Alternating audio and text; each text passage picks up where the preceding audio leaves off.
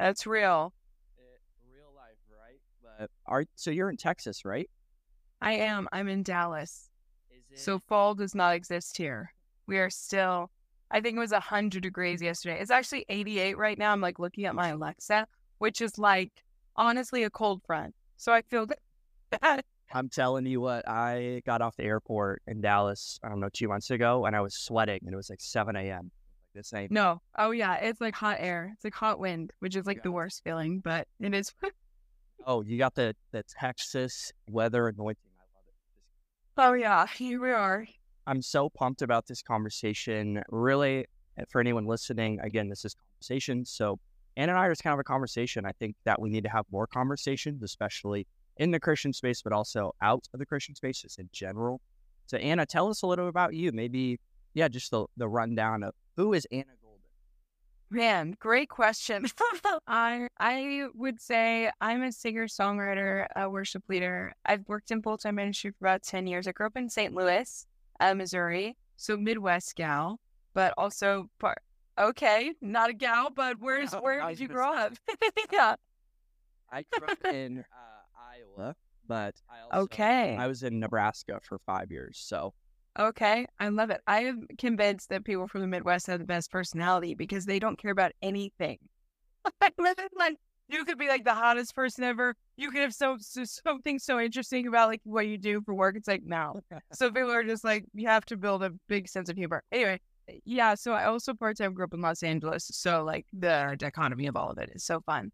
But yeah, I kind of I grew up in the entertainment industry when I was young in the mainstream industry because my whole family was like super musical and always loved church. Both my parents were super strong in their faith and were both worship leaders, so that was kind of ingrained for me very young. And now I've been fortunate enough to to kind of do this as my life. When I was 15, I switched out of the mainstream industry because it was just really tough and really tough on my mental health. And I always felt like church was my safest place and the presence of God and worship. And I never thought that I would kind of be doing what I'm doing now on this scale necessarily. Basically, I mean, when I was 15, when it was like 12 years ago, now it, their worship wasn't like an industry as we see it is today. So it wasn't like, oh, now I'm going to pursue a career in worship. It was like, no, I'm just going to work in my church, like, and kind of have this be my life. And the Lord truly has just made some really incredible opportunities in my life and really like everything that I see now being signed to my label and and doing some things that I feel really fortunate to do has truly been the Lord. And like so yeah, that's honestly it's a little bit of a nutshell of all the things. I like oh. to songwrite, produce, like release music, all the fun things. So I love that so much. It's so much fun. And even that, just the story of like you would have never thought, right? And it's just so cool where where God takes you even when you don't necessarily. You're like, I like music, I like to sing. I don't know what I'm. And then obviously now it's 2023. You get an album. Yeah. out, Like what was it last month? yeah, yeah, yeah. And we'll we'll talk about that in a little bit. But even dissecting that a little bit, like with you and just your journey in the church. Like I'm assuming, like so you said, you grew up in the church, right? Yeah. So since I was a baby, I was like, I also loved it so much. I was the kind of kid that like you would ground by taking church away. Like if that was, I was also homeschooled since we were in the entertainment industry super young. My me and my three siblings couldn't really do like the the in and out schooling scene, so I was homeschooled my whole life. Never been in the classroom, which is fun. And yeah, like church was really like my outlet for everything. It was like my social community. It was really where I learned about the Lord. And so been in church my whole life and then worked in church since I was 16. That's so cool. Well, even that, like talking, a lot of our audience is young church leaders, just like, you know, Yeah. it's probably that like 20 to 25, like just getting out of college. Eh, and they're, they want that big ambitions. Like, I want to be the next Anna Golden or I want to be a, a pastor. What, what would you say to them? Even because I, I love it. I always love a story when somebody grew up in the church, by the way, because Yeah. that doesn't make a good testimony video on Easter, you know? Oh yeah. No, I you know what is so funny about that? I remember being in like youth group and there was this guy who would come speak in our youth group all the time and he was one of the staff pastors and he had this like crazy testimony, right? Like he was like, I hated God and I was an atheist and I was strung out on drugs and he had all this huge crazy testimony and he would talk about it all the time. And one time he came and spoke and I just remember being like what is my platform going to be? Like, I was just like a little girl who was like always in church. And he came up and he spoke one time and he was like, man, one of the most beautiful testimonies is someone who's been faithfully walking with the Lord their whole life. And I like it really transformed because I thought I needed this like season. And that doesn't mean that I've not done things that are wrong. Are you kidding? Like, put me up with the best of them. But I'm just like, oh man, that that is a testimony in and of itself. Like being able to remain like faithful in the house of God. And something that I've really noticed too, especially like in our generation now, is being planted is not normal and staying is so much harder than leaving. And so, even like when I get to meet people who've been in ministry for a long time or have stayed planted at a church for 10 plus years and have worked through tough things, I'm like, man, you truly are an image of resilience and like embodied the faithfulness of what it's like. God is such a keeper and he's so consistent that he can sustain you through seasons like that. And I, and I think for anyone who's young, like a church leader going into ministry, my if I could give advice, my greatest advice would be, man, like keep your heart clear, like forgive people fast. You're going to be able to see behind the curtain of so much. You're going to see in the kitchen. I think sometimes too, like for those, a lot of us who like come into the faith and we're like, man, my life's been transformed through this beautiful institution of the church.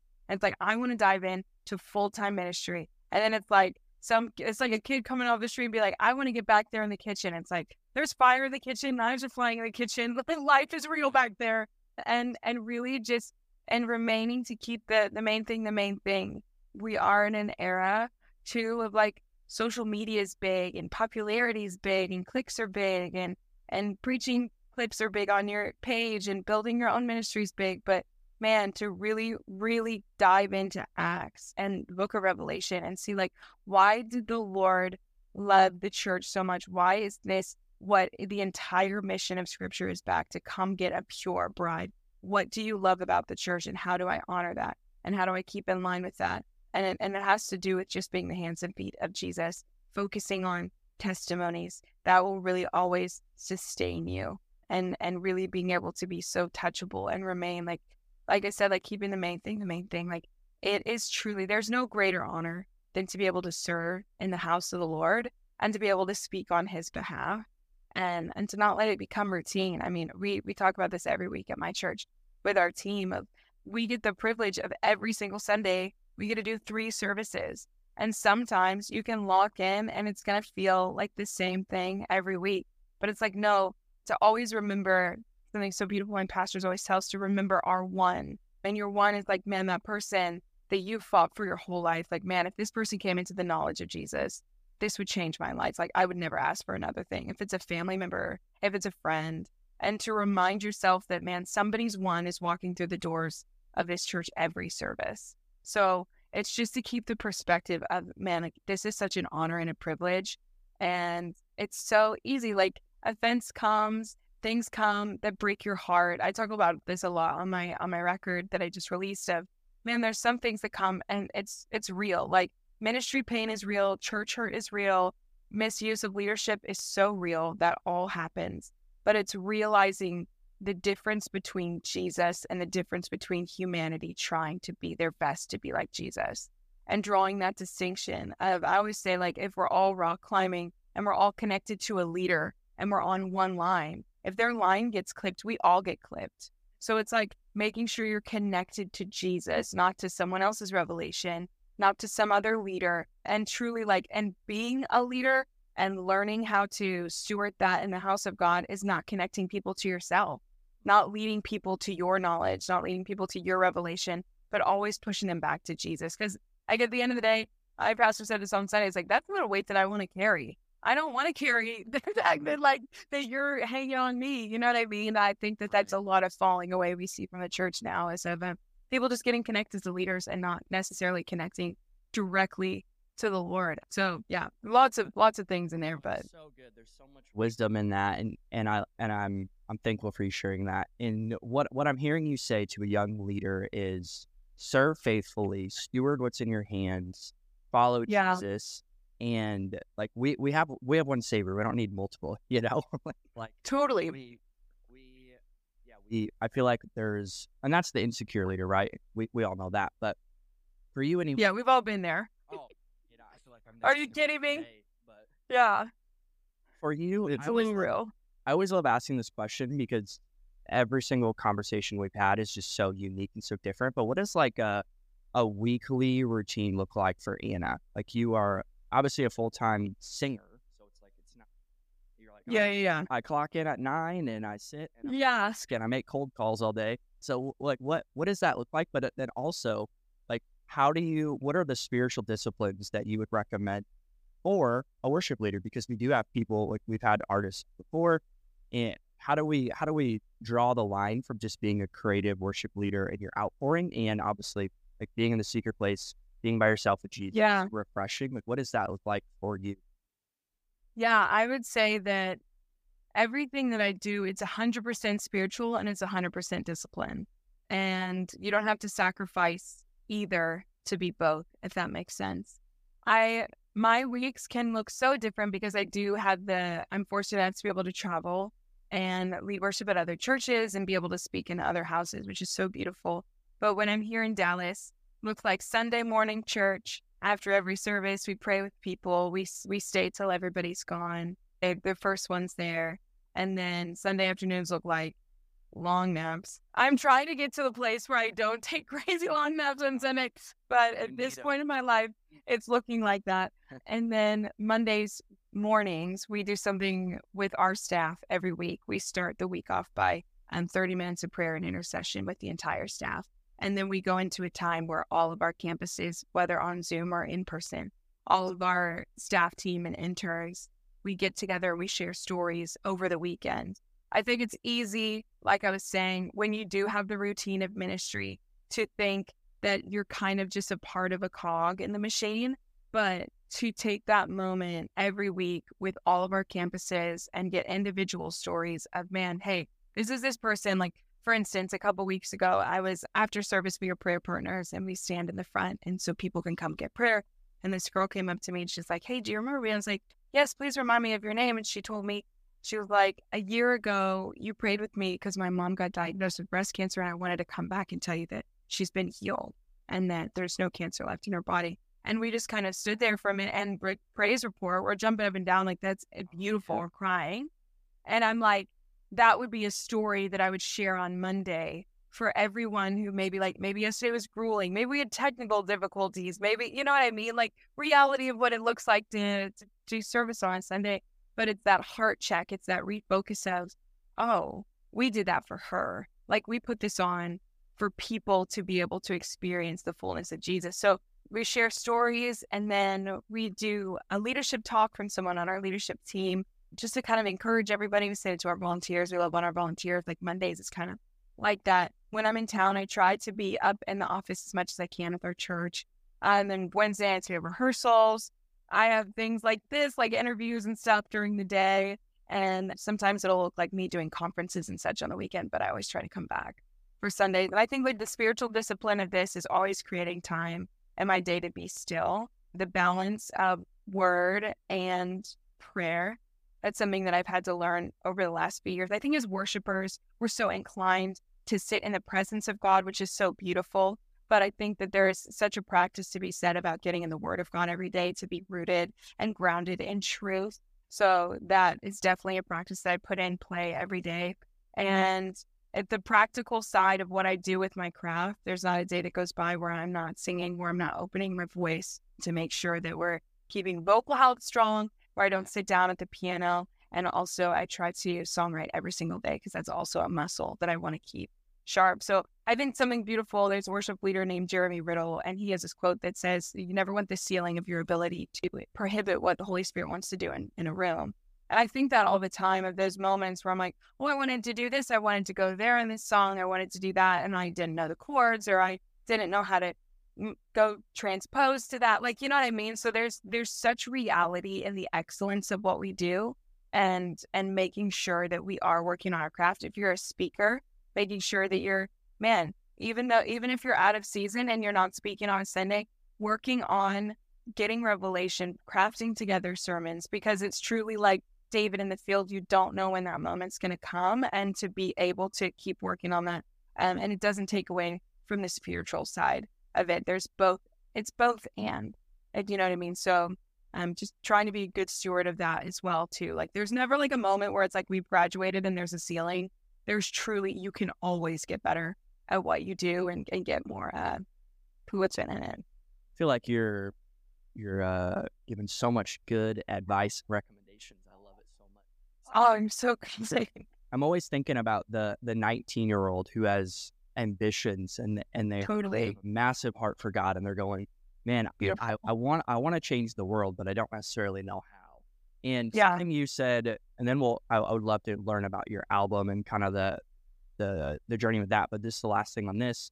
Like what what would you recommend to somebody? Because you said something earlier about preaching clips or worship clips or making the best yeah. online.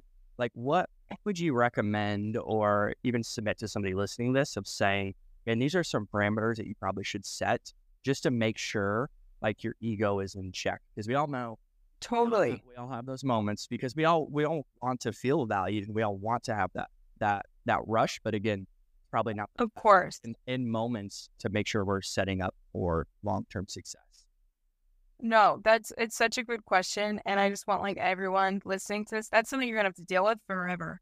I think there's no graduating from it there's no graduating from pride or wanting accolades or wanting recognition that's so innately human.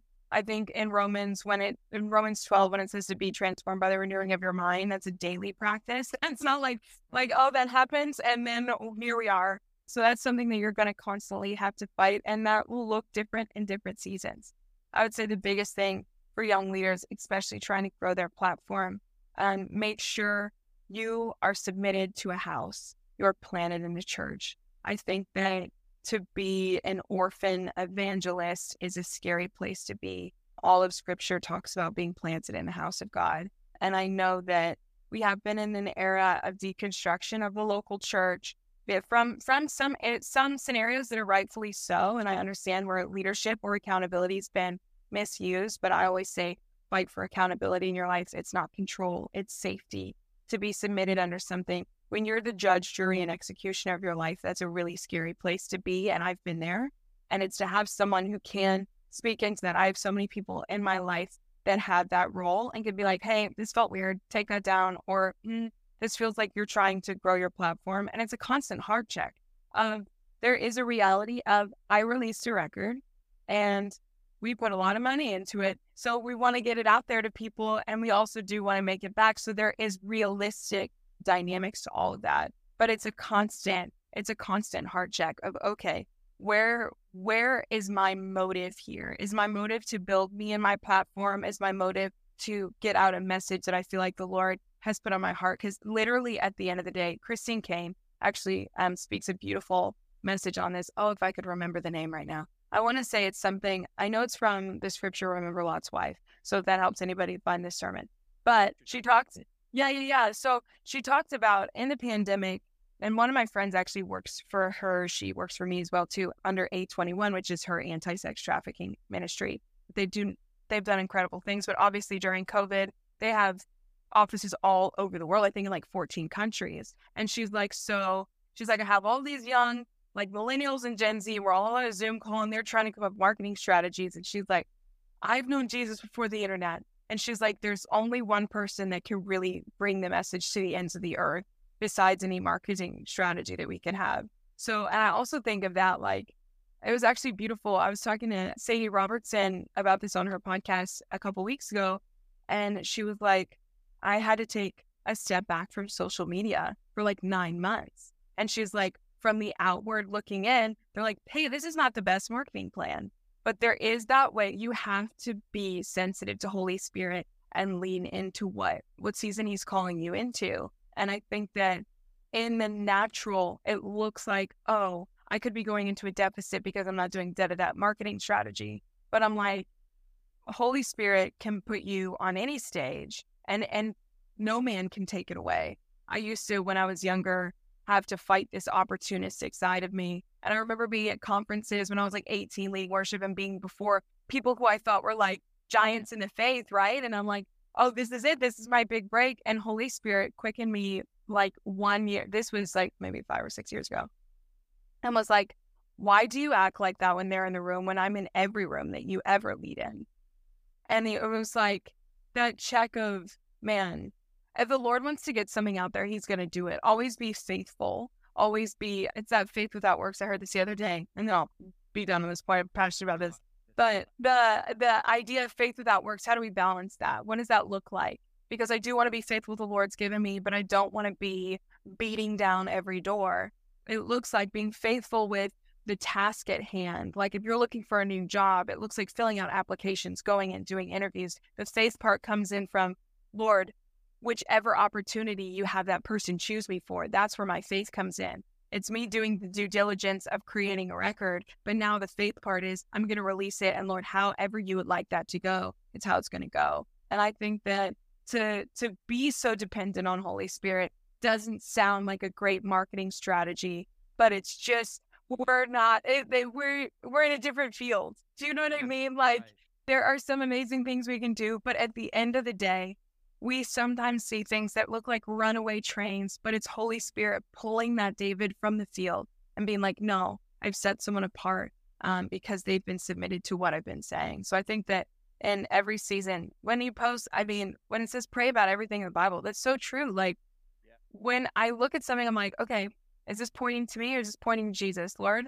Like, give me such a sensitive spirit that in everything I'm asking you about it. So, yeah. No, that's so good. I feel like everyone listening to this probably should already been resaved. I'm just. We're just going back, double, couple dipping it. I love it. Calling a podcast. Let's go. Uh, so I want, I do want to talk about your album. I think it's incredible. Yes, thank the you live so much. Album, correct? Yes, it is. It was my, it's my second live album technically, yes. but the first one was during COVID to like a room of like two people and my cat was there. So you know what I mean? I'm like, so this was like an actual live record, which was such a different experience. But well, well, tell me about it. I, am I'm, I'm super intrigued by honestly the, the the genesis of it, like what initiated the concept of it. Obviously, it's yeah, it's an incredible title. If you want to share it, I'd love that.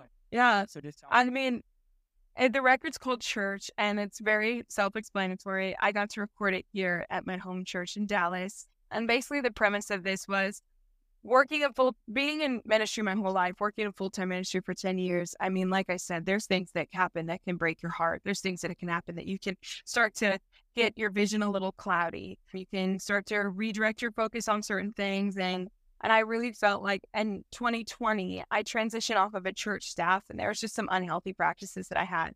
And there was just some mindsets that I had that weren't healthy towards the church. And I just kind of like looked at the Lord and I was like, I know you love your church, but right now I don't. So I need you to help me with this. And it really took this journey of the Lord taking me through scripture, of going to counseling, and of being in a healthy environment, of man, a refocus of I've made it about me.